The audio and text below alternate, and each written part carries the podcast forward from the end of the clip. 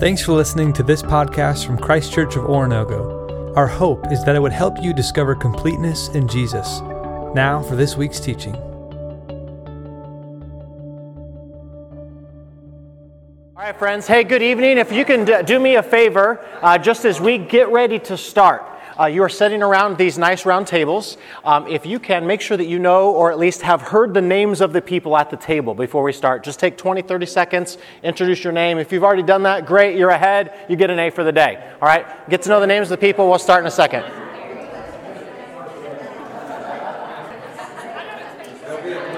All right.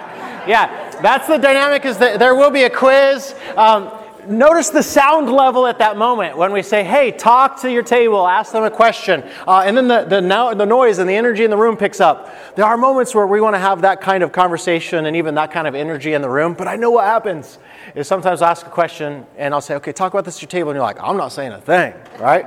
Um, we, we do want uh, our conversation as we study the letter to the Philippians uh, to intersect with your daily life and to intersect with your discipleship as a follower of Jesus Christ. And so, some of the conversations we're going to have, we don't want to get too personal. We realize you're just learning some of the names of the people here. But we want you to help one another start to recognize how this particular letter by Paul and how Scripture, uh, how it intersects with our daily lives, and how we can start to begin to apply it or see the application points. Um, so, we are studying this letter to the Philippians. We'll talk about the city of Philippi in just a few moments. Um, but I've intentionally titled uh, this study that we have with a subtitle that I, I think it's worth memorizing because I think, especially the three big words in this, help us frame up some of the major themes of the letter. And so, one of the things that I want you to kind of put in your brain today and hold them through next week, next week's spring break, we won't meet and then as we come back again in two weeks on Wednesday night, is this phrase partners in advancing the gospel. If you remember these three words, partners advancing the gospel, you'll remember some of the major themes throughout the letter of the book of Philippians. Our goal today will be to talk about some of those things. Perhaps the, I don't know, best metaphor I could come up with, um, which might not be saying much. Um, I have three kids, I mentioned it to you all. And uh, sometimes we like to play family board games. So we have, if you don't know our family, we have a 13 year old uh, daughter. Her name is Grace. We have a 10 year old son. His name is Sawyer. And we have a six year old youngest daughter. Her name is Eleanor or Ellie. And Ellie, when we play board games, sometimes is not of the age where she knows what's going on. Some of you remember this, some of you were the youngest child. And so, one of the things that we need to do for her is we need to give her a partner in that process, okay?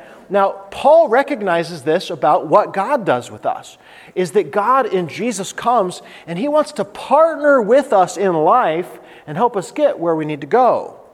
And so Jesus comes down on our level, he comes in the flesh, and he teaches us, and he is an example for us of how to live. And not only that, but then God invites us into a community. And I know sometimes community is one of those things we have to grow into and learn and learn how to be a community with one another. But he says, hey, you all as the church, you all are partners together. And so today, one of the things we want to ask is this question what is partnership? What does this word really look like? My hunch is this when I say the word partners in, in our context, American context, we oftentimes think of money. We're partners in a, a, an economic venture of some kind, partners in business. And this partnership that we have does include money in Philippi but it goes far deeper than that. We live in a context where the average person in our context is hungry for that very word partnership. Another way to translate it is the word fellowship. Unfortunately, when we translate it that way, sometimes we think of fellowship dinners and fried chicken, and that's about as far as we go. But it goes far deeper than that. So, the second word we're going to talk about is this word advancing. All of us want to be a part of something. And Paul was a part of something. He was wanting to create a movement. And that's part of what we want to do here as well is we want to say, okay, let's come and let's study this letter, but then let's go be a part of something that is moving on beyond just this room. And the final word, gospel, if you're not familiar with the, the meaning behind that word, it simply means this good news. Good news. Our family this week um, will go to a funeral tomorrow uh, of someone who's a dear friend, actually, a friend of our oldest daughter. It's the first funeral she will attend of someone that she knows. And so we've wrestled this week with loss but we've also prayed about the hope of the resurrection. And we've recognized that sometimes it's when we face the reality of sin and death that we recognize our need for good news. And I'm thankful that I was able to attend even this last Saturday a funeral of a friend. And we were able to proclaim the good news there. Because good news is one of those things that we want to advance. A couple has a baby, or get, they find out they're going to have a baby. Good news! And they want to advance that news, so they tell everyone. And they become partners in that process. Well, this is what we want to do in this class together. Is we want to discover what does it look like to be partners in advancing the gospel uh, together. So you've all received this journal Bible of Philippians.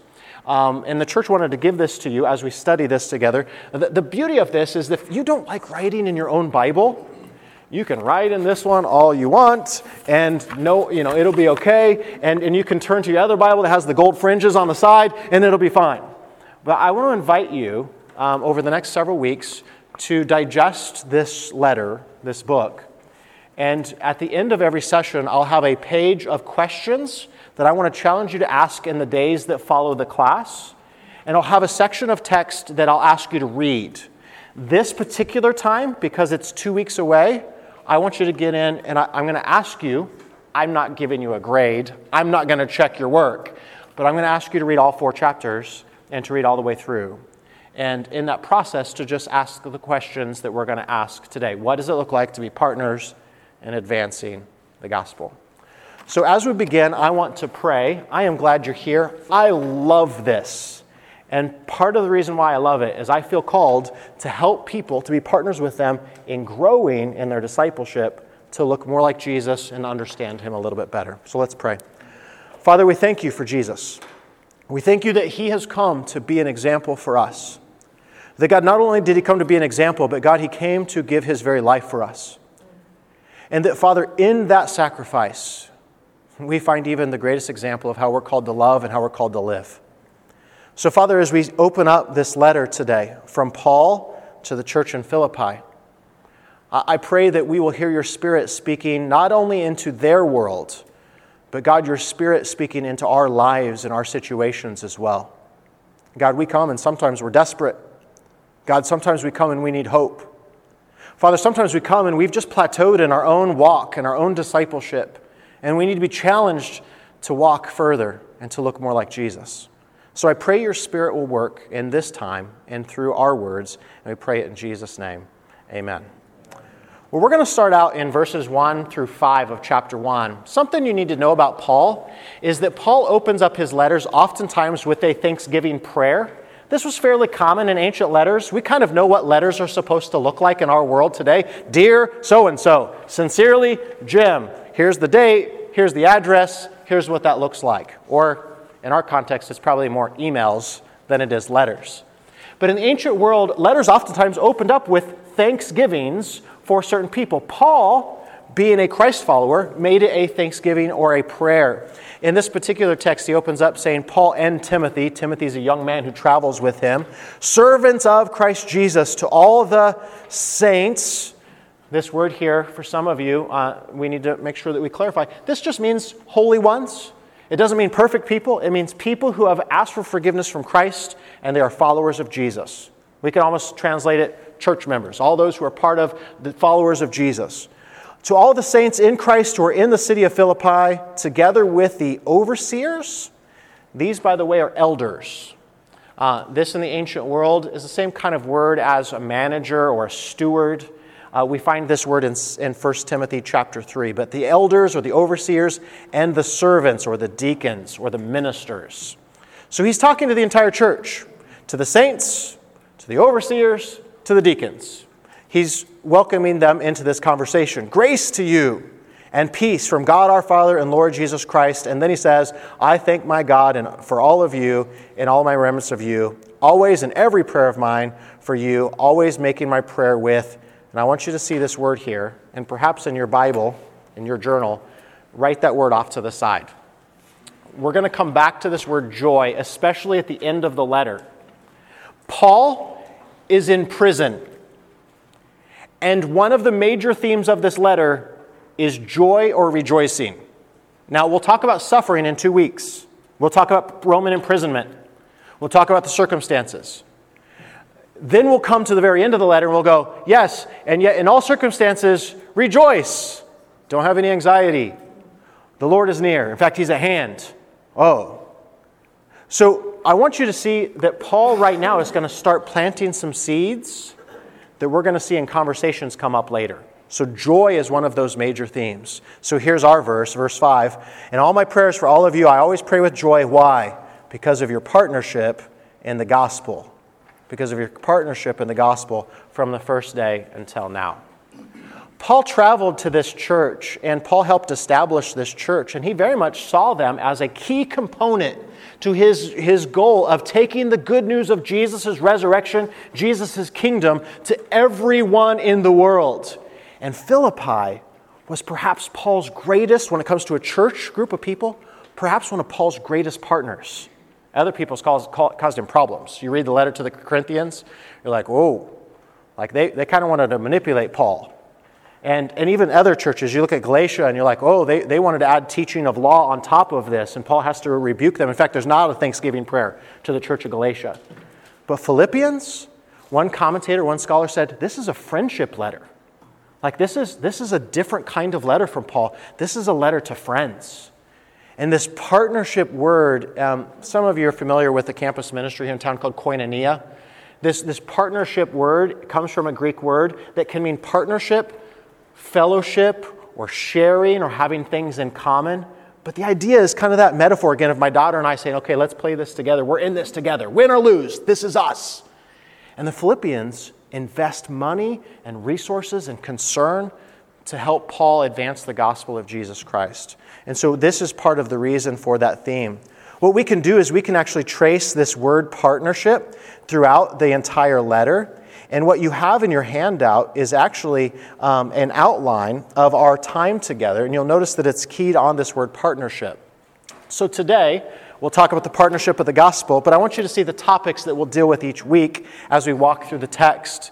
The second week, the partners in suffering theme, we'll talk about Paul in prison. The third week, Paul partners in mindset. Now, sometimes you think, I don't know that I need to be partners in mindset with anyone. Have you ever played a game with someone who wasn't a partner in mindset with you? Uh, I remember in Illinois, we played a game, I think it was called euchre. Um, I've played some various card games, but I'm not a big card game fan. But sometimes in those games, like you need to have the same mind to be able to play together. Well, this particular letter, Paul says, no, we need to be partners in the mindset. And let me tell you who the mindset is it's of Jesus. And he talks about how we live with each other. Like, not just at your table today, but like in family. Like, what mindset do you have? What attitude do you have as you walk through this life? And if you have partners of the same mindset, it's going to transform those relationships as you transform that mindset that you have. So we'll talk about that week three.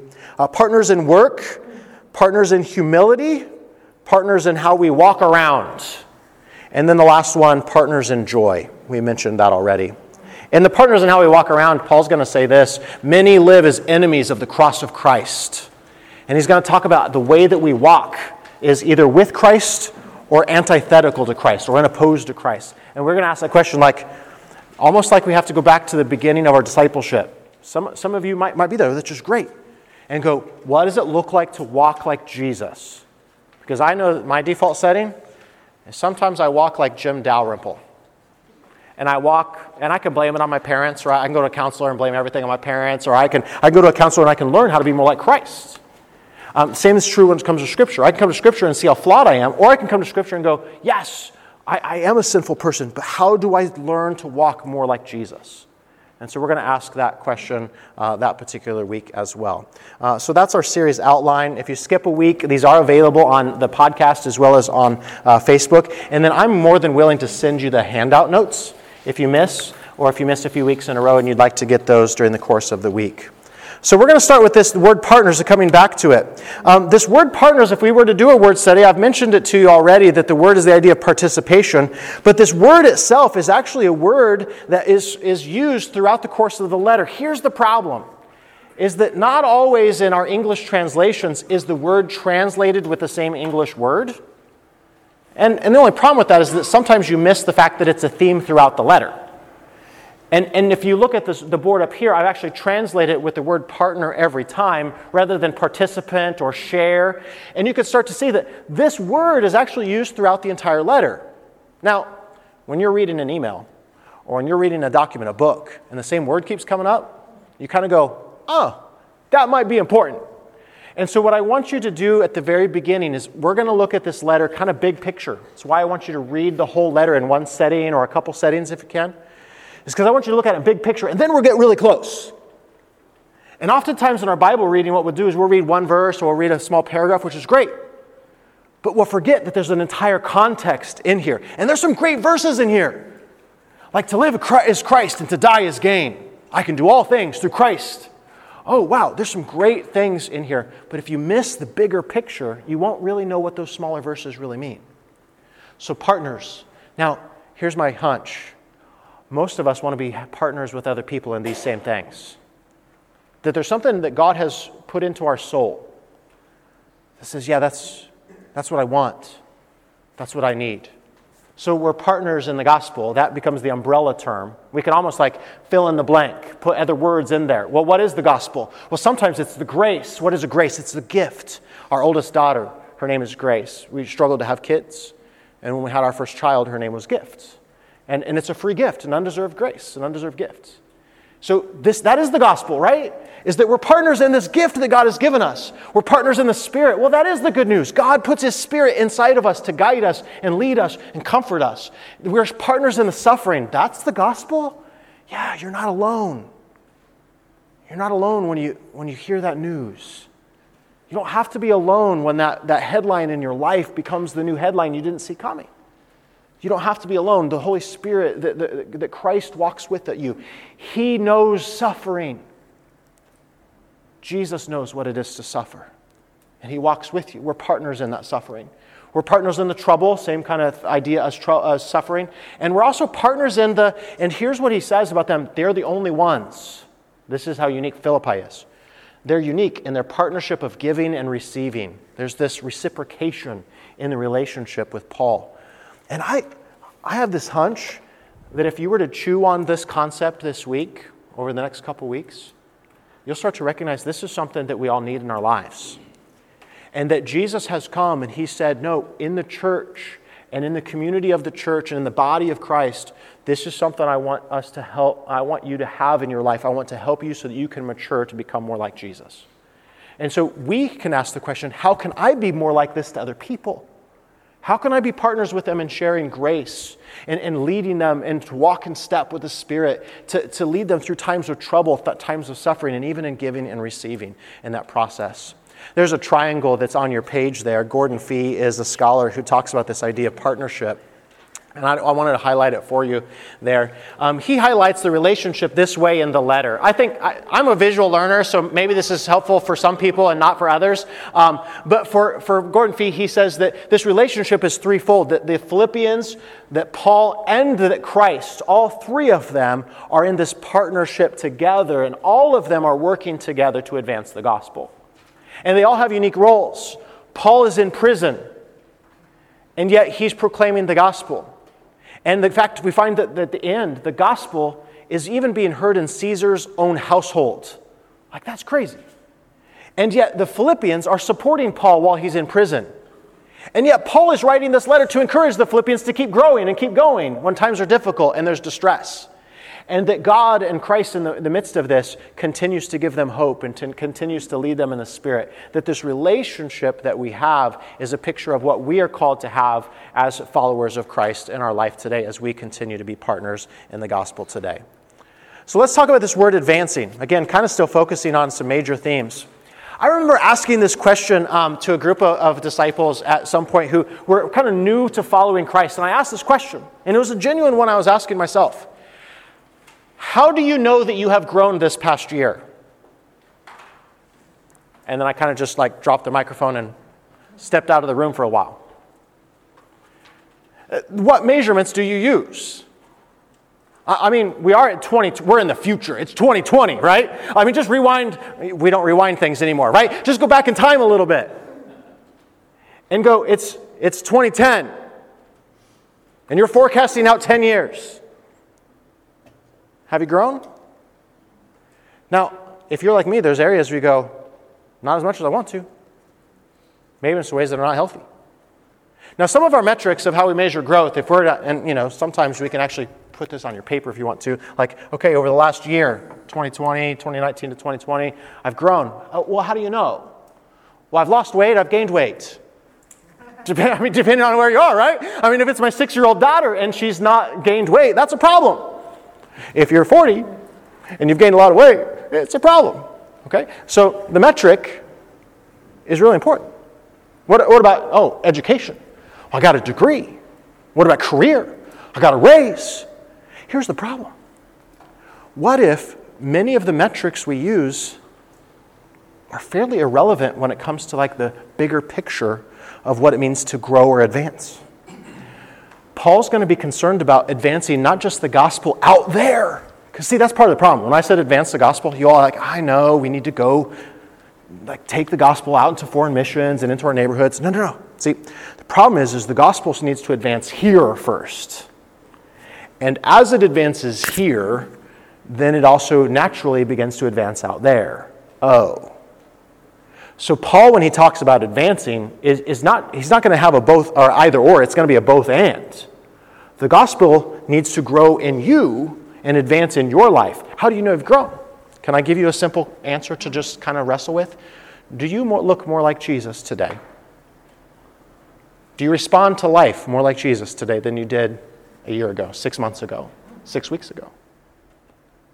I, this is maybe too autobiographical. When your kids are driving you crazy and you haven't slept for a few days and work's been really hard and, and they're testing your patience, does your temper explode the same way that it did five years ago or is it worse?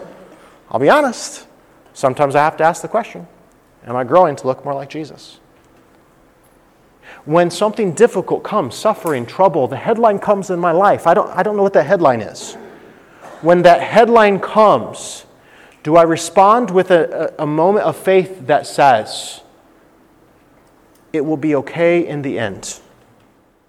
That doesn't mean that it's not hard. That doesn't mean that you don't weep. Jesus wept. Jesus was in turmoil. Jesus sweat drops of blood at the thought of suffering. You need to hear that about Jesus. It's not that he was a stoic in the sense of just hardened to pain. No, it's just he had a nevertheless hope, identity of who God is, and the hope that we have in the resurrection. That's part of the reason why I find it so interesting that at Lazarus' funeral, Jesus cries right before he raises him from the dead. You're like, whoa, wait, what, what, why did you cry? And I think he cried not just for Lazarus, but for the brokenness that we all experience. But the resurrection right after that's meant to be this vivid picture, not just for Lazarus. That was not a deal for Lazarus. Hey, eternity with God, or come back to this dusty planet and die again and have another funeral.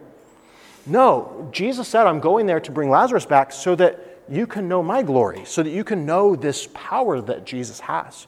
And in fact, that story is the reason why the people in Jerusalem wanted to start to uh, capture Jesus, to arrest him and kill him. Jesus traded places with Lazarus. And the same way he trades places with you. Part of the reason he wept, and part of the reason he traded places with Lazarus is because he's tired of death. And attending two funerals this week, me too. Me too. I'm tired of sin. Tired of sickness. Tired of sickness being in the headlines. Tired of death. And we have this hope in advancing the gospel. So we're called to do this together. And notice this theme. I'm not going to read all of these for you, but notice this theme. It plays out not through the word advancing, but through the concept. God will bring this work into you to completion.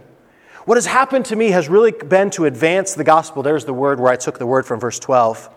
In verse 18, only that in every way, in all of this problem, only that Christ is proclaimed, that the gospel continues to be advanced. Notice what he says man, I'll continue. I, I will remain. I, I want to do this because I want to care about your progress. So over and over again, Paul says, I press on, I strain ahead, I go ahead, I look at my life and I look ahead toward the goal. And sometimes I think, yeah, we probably have some things to learn from Paul. Um, and, and when it comes to the faith that he has.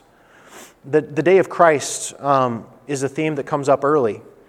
And it's one of those things I'm convicted of in my own discipleship it's too easy for me to get my eyes down on the ground and forget that I'm living for this bigger picture and, and to forget that I'm living for eternity. Um, I had a speaker one time who took a ball of yarn. His name was Jeff Walling, if you know, if you know who he is. He took a ball of yarn. I'm going to illustrate it. And he kind of just had a student walk to the other end of the building with his ball of yarn. And he says, okay, if you want to take eternity, like this line doesn't even begin to do it justice, and here's your timeline of your life.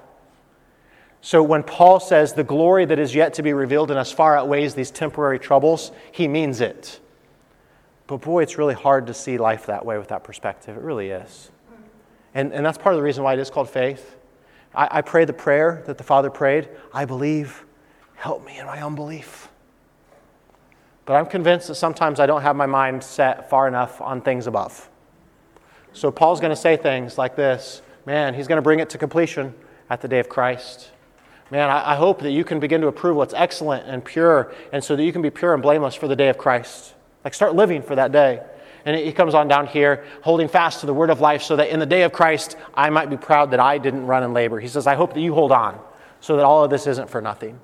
And then Paul later on will talk about the importance of the resurrection in his own life. I've given you those verses. So I, I, want us to recognize that the theme of advancing is one of those that plays out, and you'll begin to notice it. And I just want to introduce it here. And then week to week, we'll pick up and be like, hey, see, see, this is where that's at. And I hope that that's what happens this next week as you read as well. You're like, oh, and you might have places where you're like, this is advancing the gospel. Jim, you didn't see this. And I'll be like, man, I didn't see it. That's great. Come back and let's share that information uh, with each other in the course of that time. All right, let's get to the, the last word there, advancing in the last phrase, the gospel. Here's an interesting stat. I don't know if you care about interesting stats or not. Uh, the word gospel occurs nine times in the book of Philippians. And you're like, so what? Right? At some point, you're like, that's an interesting stat. Here's what's weird it only occurs nine times in the book of Romans, which is four times longer than Philippians. What does that say to us?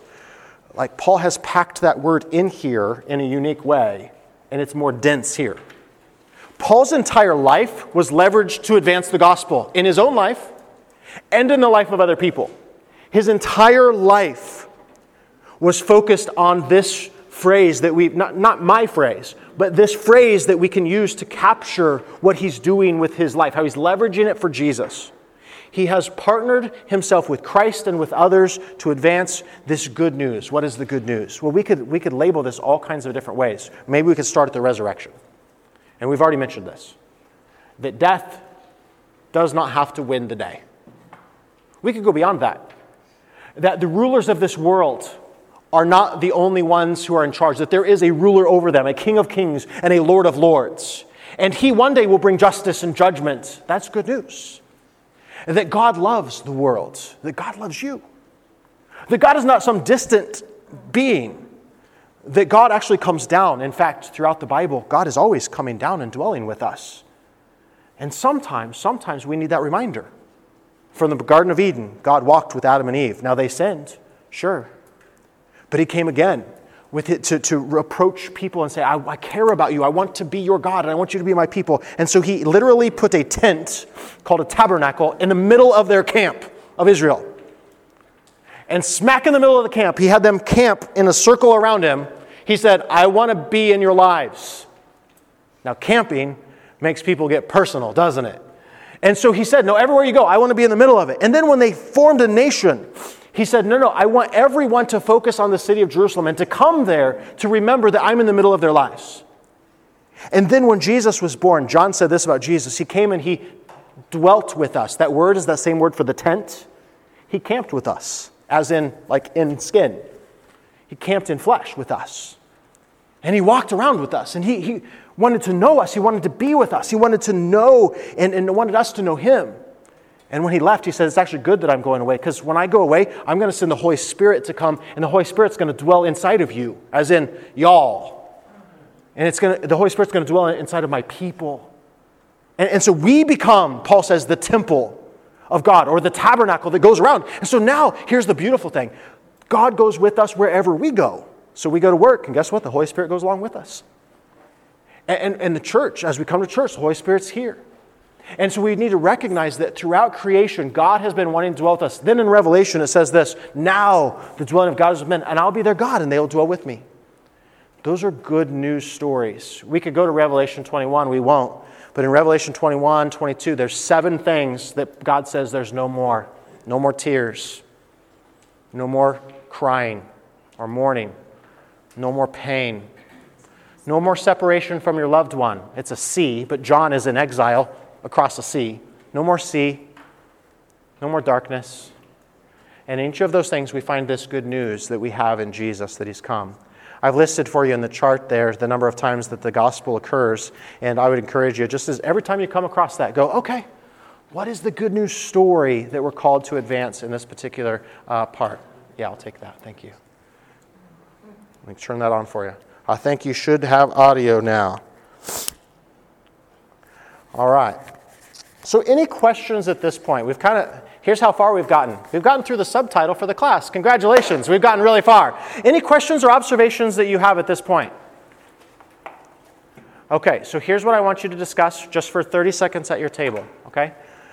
How can the church continue to get better at being more, uh, how can the church continue to get more effective at being partners in the gospel together? Partners in advancing the gospel, okay? 30 seconds to a minute, go. How can we get better more effective at being partners in advancing the gospel together.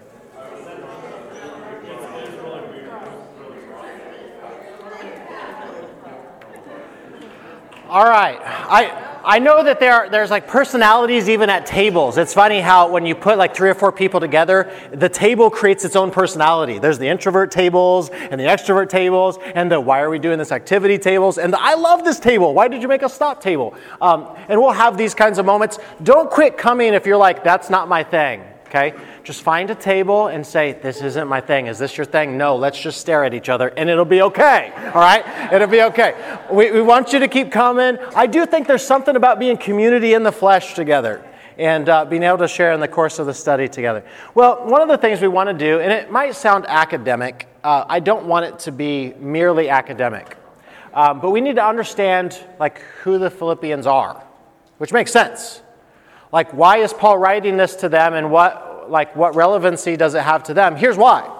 Because if we can build a bridge from who they are and what Paul says to them, and if we have some things in common, which you do, then we might be able to understand some things that Paul might say, or depending on your understanding of Scripture, my understanding of Scripture, the Holy Spirit through Paul might want to say to you in your life today.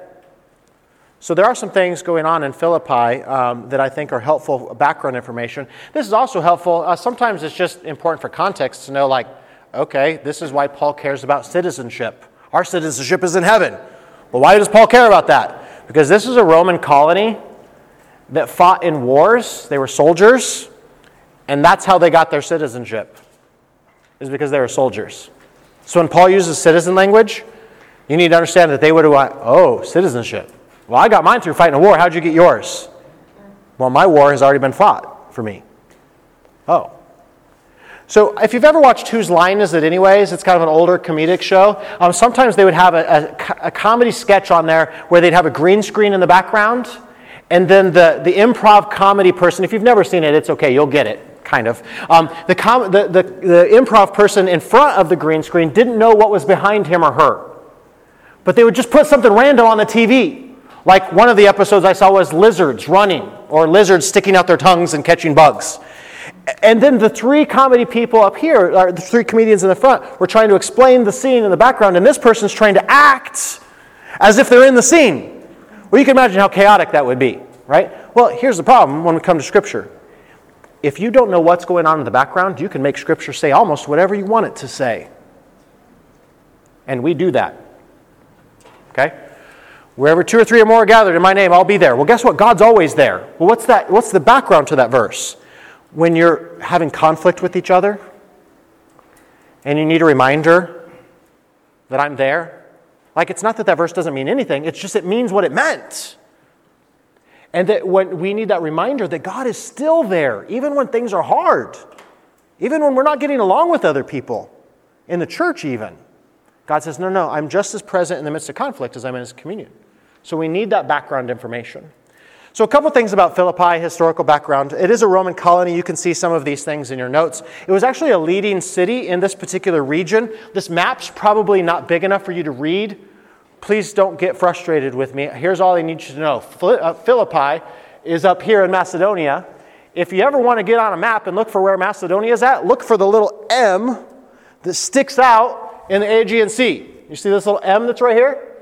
And just go just north of that, and that's Philippi. Uh, Paul traveled quite a bit up in that region. In fact, a little bit over to the left, you see Thessalonica. A little bit further down, you see Berea. Why would Paul spend such so much time there? Well, there was an ancient Roman road called the uh, Via Egnatia or the Egnatian Way. This road went from over in the east all the way over to this little place that housed the city of Rome. This road would have been a major thoroughfare for traffic and trade, but especially uh, for the military. In fact, we still have this road today. Um, you know, I don't know if anyone works for MoDOT or anything like that, but there's some things that the, that the Romans did really well when it came to, to roads. And on this road, Paul walked.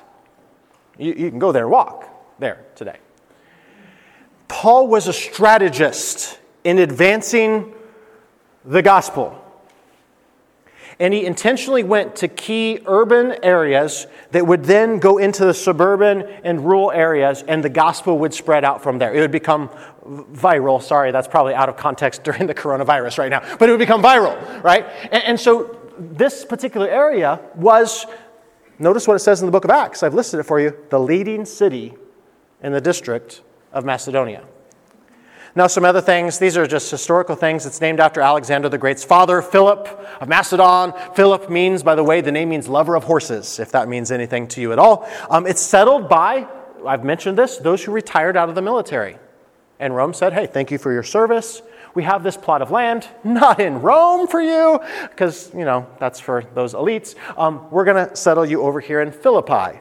And here's your plot of land, here's your vineyard, here's your settlement.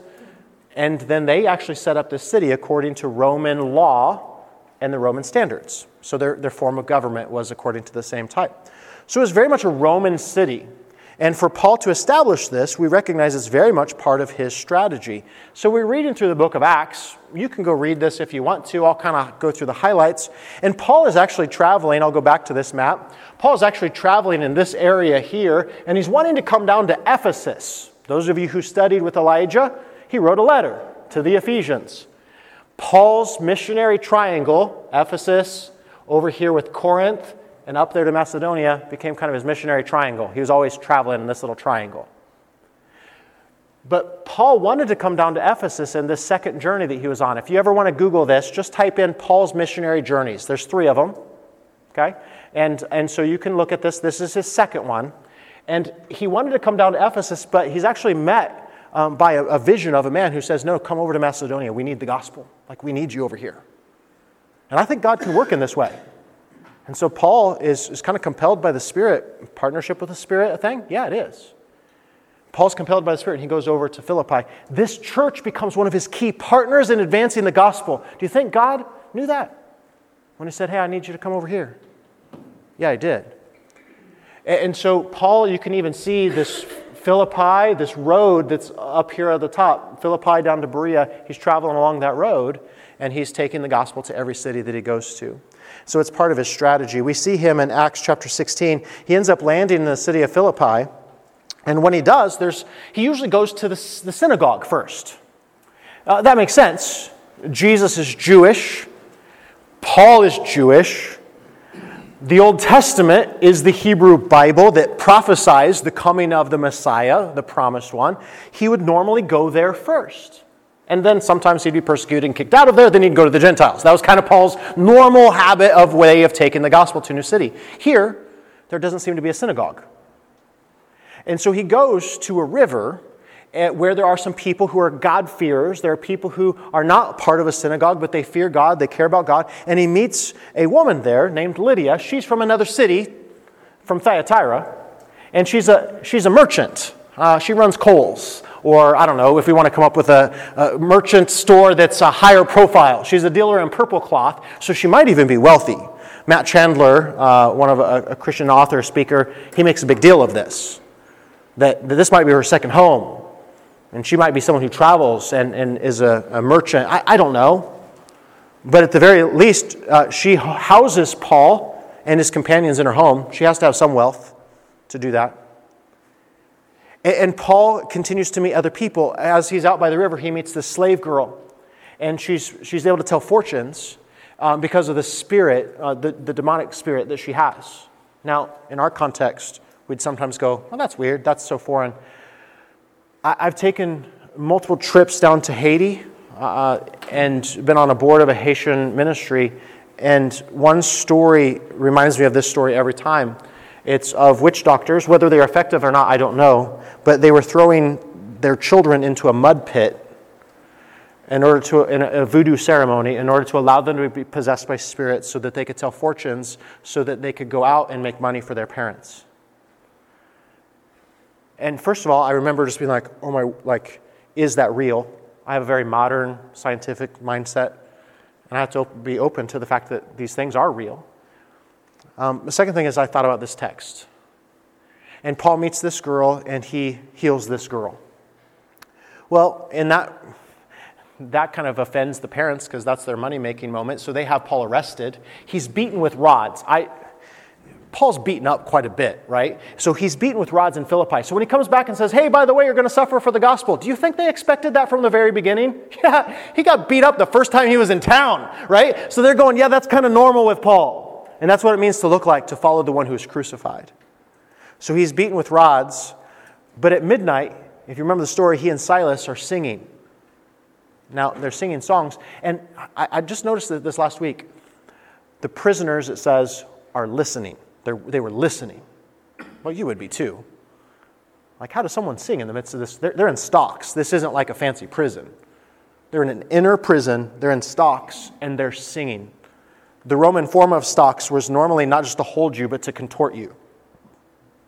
The, the prisoners noticed. Of course they did. And then an earthquake happens, and the stocks are freed, and they can escape, but they don't. And the jailer's like, Well, my life is over, because he would be executed if the prisoners escaped. And Paul's like, Hey, we're here. Like, what? Why would you stay? Well, I actually stayed for you.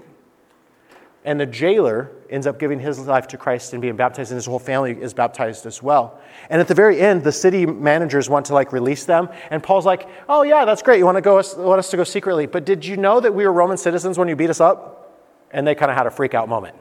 Like, we can't beat up Roman citizens. Like, a Jewish rabbi, sure, but a Roman citizen? And Paul's like, I'm not going secretly.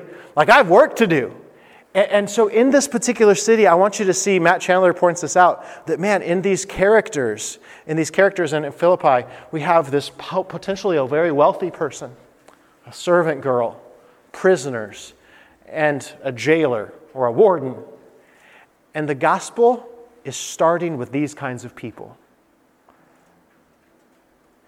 The, these are the kinds of people that most willingly accept the gospel, are people who are desperate for it. They're not likelies. In fact, they're the unlikelies. And so it's this particular letter that I want you to understand that Paul is not joining partnership with the elite He's joining partners with anyone who will say yes to the gospel and anyone, anyone who will respond to the good news that is found in Christ Jesus. So, as he writes this letter to these people, they're facing two different things. These two things are difficulty and sometimes disunity. I, I don't know. Are those things that you face in your life? I'm married. Need I say more? Uh, I'm a parent. Need I say more? I work with other people. Need I say more? I mean, difficulty and disunity kind of comes with the territory of being people in partnership in a sinful world. So you have a lot in common with these people.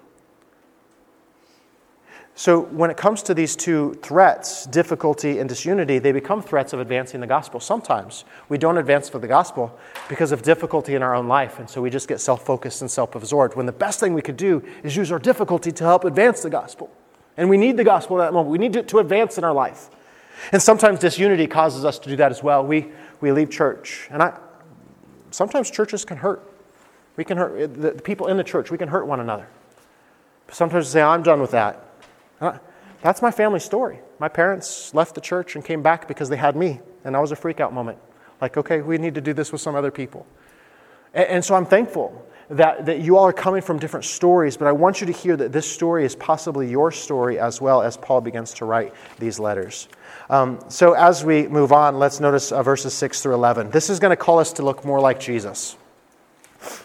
Paul says in verse 6 I'm sure of this, that he who began a good work in you, and I love this advancement theme. He who began, this is Christ, he began a good work in you, and he's going to bring it to completion on the day of Christ my hunch is this is that God has already been working in your life.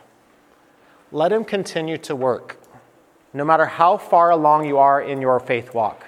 Um, I gave my life to Christ when I was 10 years old. I know that's not everyone's story, but I still have room to grow. no matter how many degrees or how much study or how many opportunities or how. No, no, no. I do not yet look like Jesus. I do not yet respond to disunity and to difficulty like Jesus. So I have room to grow. Uh, does that make me feel horrible about myself? No, only in the sense that where I know I need a Savior but it gives me hope that there's still room to grow. God is still at work in you. And Paul says, I'm sure of this. He's going to continue to bring it to completion until Christ himself comes back for you. It's right for me to feel this way about you because I hold you in my heart. Notice the affection Paul has. You are all partners or partakers. There's our word. You are partners with me in the grace, both in my imprisonment and in the defense and in the confirmation of the gospel. So notice, you're partners with me in the gift, but you're also partners with me in the difficulty. Boy, that's what it's like to be a partner, right? In good times and in bad times. For God is my witness. Where's Paul at when he writes this letter? He's in prison, right? What do you need when you're in prison and you're going to undergo a trial? You need people to come to your defense and bear witness. A bad person for you to have on your side to bear witness towards you is not necessarily God. Like, that's not a bad deal, right? If God stands up and says, hey, they're with me. Like, what can man do to you at that point, right? Like, if God goes, you're good, you're, you're righteous, that's that word, you're innocent, like you've been justified. Okay, God is my witness. And God is my witness in this instance of how I yearn for you. This is a deep affection. I hope that you love some people this way with the affection of Christ Jesus. This is the affection that caused Jesus' insights to churn when people needed his compassion, when people needed his um, either daily bread or his ultimate salvation that he, they found in him. Ultimately, this is going to be the heart that we're called to have in chapter 2 as we live with the mindset of Jesus. To have people that we long for with the same affection that Christ had for us, that caused him to do what? To leave his comfort and to suffer on the behalf of someone else. Christian affection, Christian love looks like what? Someone who is willing to leave their comfort to go suffer or serve on behalf of someone else who doesn't deserve it and can't pay you back. Parenting feels that way sometimes, and sometimes I have to remember hey, this is helping me look like Jesus. Marriage is sometimes like that. Work is oftentimes like that. Over and over again in life, we have the opportunity to live out this affection of Christ for the people around us. And Paul says, Here's my prayer, prayer request of Paul. Here's my prayer that your love may abound. Does that sound like advancing word? Okay? That your love may abound more and more in knowledge and in discernment. We'll kind of come back to these words so that you may approve what is excellent and so be pure and blameless for the day of Christ, filled with the fruit of righteousness that comes through Jesus Christ to the glory and praise of God. So I asked the question earlier when I drew, a life cycle, drew a life cycle on here how do you know that you're growing? Well, here's one of the ways that you can know that you're growing. This might not be, for you, a bad prayer or a bad analysis to walk through in your own life, is this particular verse. I've listed them down for you. How do we know we're maturing in the gospel, or how do we mature? Well, my love advances for people. Uh, my love that looks like, I've mentioned already, the love of Jesus. Love that's the love of Jesus says, I will leave my comfort, and I will serve and I will sacrifice someone else who can't pay me back. And I will trust God that He will bring that to glory. Okay? So my love advances. I'm growing if my love is growing. Number two, my knowledge advances. Now, here's a problem. When I say knowledge, uh, number one, um, we kind of go to the classroom in this moment when I say knowledge. You think content sometimes, or we think textbooks. I just need to read more. Oh, that's true. This Jewish word for knowledge, this Jewish concept of knowledge, is more relational. It's knowing someone. So, yes, you need to know more about God, but only so that you can know Him more. So when we grow in knowledge, it's growing in this relationship with God. And also, I would argue, this relationship with one another. So is our knowledge growing? And that leads to, notice how all these are connected, that leads to our ability to discern. This word discern is to measure things or to count things. It's kind of this mathematical. It, ultimately is this word wisdom. You can see how discernment is there. To go, oh, this happened. So what should I choose? Door number one, door number two, door number three. My wife did this. I have three options of how I can respond. I can turn away and just ignore her for the rest of the day. That's probably not like Jesus, right? Uh, I can get mad and I can blow up in this moment. Probably not door number two, door number three. Guess what discernment says? Hey, if your love is growing, your knowledge of Jesus is growing, knowledge of your wife as well, it's going to lead to discernment to go, I guess I'll walk this way. Guess what that's what that's going to cause you to do? To look more like Jesus and to live more like Jesus. Okay, this is about maturing to look more like Jesus and live more like Jesus. And so you become more like Jesus. You become pure and blameless, with filled with the fruit. It becomes natural. Like these aren't things you have to force. I really want peace today. Have you ever prayed that prayer? No, the, the closer you get to Jesus, the more you know him and understand him, the more those things become a natural fruit joy and peace and patience. You can tell which one I struggle with patience, long suffering. Maybe it's just because I'm a dad of three right now. But this process is something I think we need to walk through daily. Is what does it look like to grow in my love of God, grow in my love of other people, to grow in my knowledge of God, grow in my knowledge of other people, to discern what is excellent, what is true, to, to do the things that help bear the fruit of righteousness or to help me become pure and blameless, and bringing ultimately not glory to me. Notice who the glory comes to it comes to God. So, can I share a little secret with you about this particular text?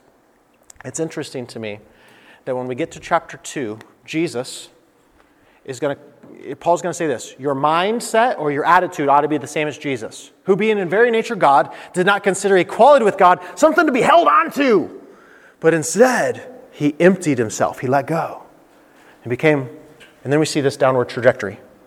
He became servant, or man, became a servant, and became obedient to death, even death on a cross. Then, because of that, God exalted him to the highest place that his name might be above all names. Now, notice what this does. We grow in our love for other people, in our discernment and knowledge of who Christ is and who other people are, and so that we can discern the kinds of things that we should do to better love them and to better live our lives out for them. And so we can become more like Christ. We become pure and blameless and have the fruit of righteousness for the day of Christ. But why? Not to bring glory to our name, but to bring glory to the name of Jesus, to bring glory to God. We, when we live like Jesus, look like Him, but not in bringing glory to me or to you, but bringing glory to the very one that we want to bring glory to. This letter is about advancing the name of Jesus. Advancing the gospel is about advancing the name of Jesus. And so it makes sense that Paul would do this. Paul gives us examples because we need examples. That's why Jesus came, right? I mean, part of the reason Jesus came is to teach us how to walk around and how to live. If Jesus' only purpose was to come and die sacrificially for you, why come and live a life of 30, 33 years? Makes sense, right? I mean, part of the reason Jesus came was to establish for us a pattern, a model by which we are to mimic or learn from. He's a rabbi, and rabbis didn't just teach content verbally, they also lived out the way that we're called to live out that content. So we follow Jesus around. And, so Jesus is the ultimate example. This is Philippians 2. We're going to get there 2 1 through 11. But then he gives three more. These are people who are trying to live this same pattern. He talks about himself. Paul, in fact, he talks about, we'll see chapter 1, we'll see it again in chapter 3. Paul says, hey, live in the same exa- live in the same way, like follow the pattern of walking around. And then he gives Timothy, this young man who's been traveling with him, and he gives another guy who is associated with this church. Now, sometimes we read names and we're like, I don't know how to say that name. That's okay, right? It'll be all right. But they knew this person. And when they thought about this person, this was a person who was sacrificing for them so that they would know Jesus more. And when they looked at these people, they went, That's what it looks like. My hunch is this some of you have people that you look to, or, or that you looked to in your life. Over the course of your life, there are names of people, not Epaphroditus, probably, maybe not Timothy, but may, maybe it's a person um, that, that when someone says this name or it comes back into your memory, I saw some of you already do this, it brings a smile to your face. And some of you, those people are here in this place. Those people who are walking with you right now, helping you learn how to walk like Jesus, and you go, there's something about them. I came from a situation where I wanted to learn how to be a better husband, how to be a better father, and even as a young person, I looked to an example. Uh, his name was Greg. And I just looked to him and said, That's, that's who I want to look like when I'm older. And, and so I just started like following. And it's funny, you kind of, who you hang out with, you start to act like them. Like studies have shown us this, don't they? I mean, this is pray for my wife, right? Um, this is a proven thing that if you hang out with people who are physically fit, guess what? Regardless of where you are now, you're going to end up becoming more physically fit. If you hang out with people who are not, you're going to end up being probably less physically fit. If you hang out people who say certain catchphrases, you're going to say things that they say. So this matters to choose your examples. Now, we also have negative examples, and we'll walk through these uh, people as well and be able to notice them. So, I want you to notice that the call of advancing the gospel is personal as well as external, as we advance the gospel internally and as we advance it externally. Okay, so here's what I've given you on this last page is I've given you a list of questions um, that I'd like for you to um, walk through in the course of this week. Um, so question number one, uh, read through Philippians, pay attention to the themes studied this week, um, those themes of partnership, advancing, and gospel.